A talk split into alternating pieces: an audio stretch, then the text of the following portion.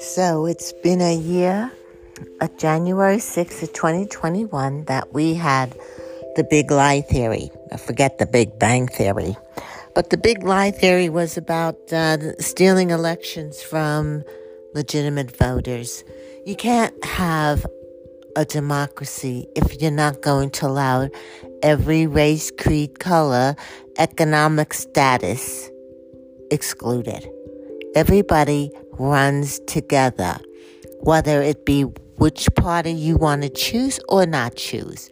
But your vote is between you and the machine, not between your fellow man, not between um, your fellow congressmen, representatives who have a obstacle as to accepting truth in details. That is, so many people showed up and put a ballot in their box electronically, uh, snail mail, whichever way it got there, it got there.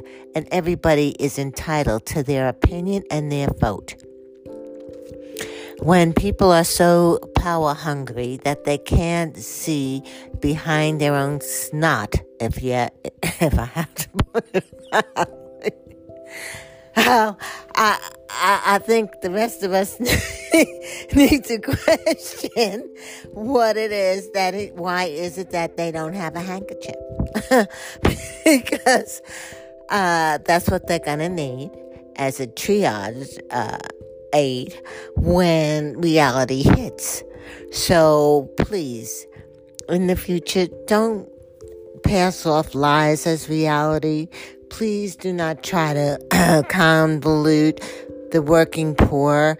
Please don't uh, exploit the educational logic of scientists who spent years trying to come up with solutions for the common problems here on our planet.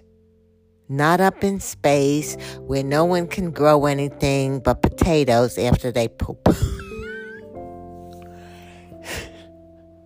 So please, don't listen to big lies. Don't listen to groupthink. Think on your own and then take in options like other opinions, other critique. What is it called? Constructive criticism versus destructive criticism. Because someone gets hurt in destructive criticism. Sorry to come to you so quickly in such a short uh, new year, but I, I had to get that off of my mind. Happy New Year. Stay safe.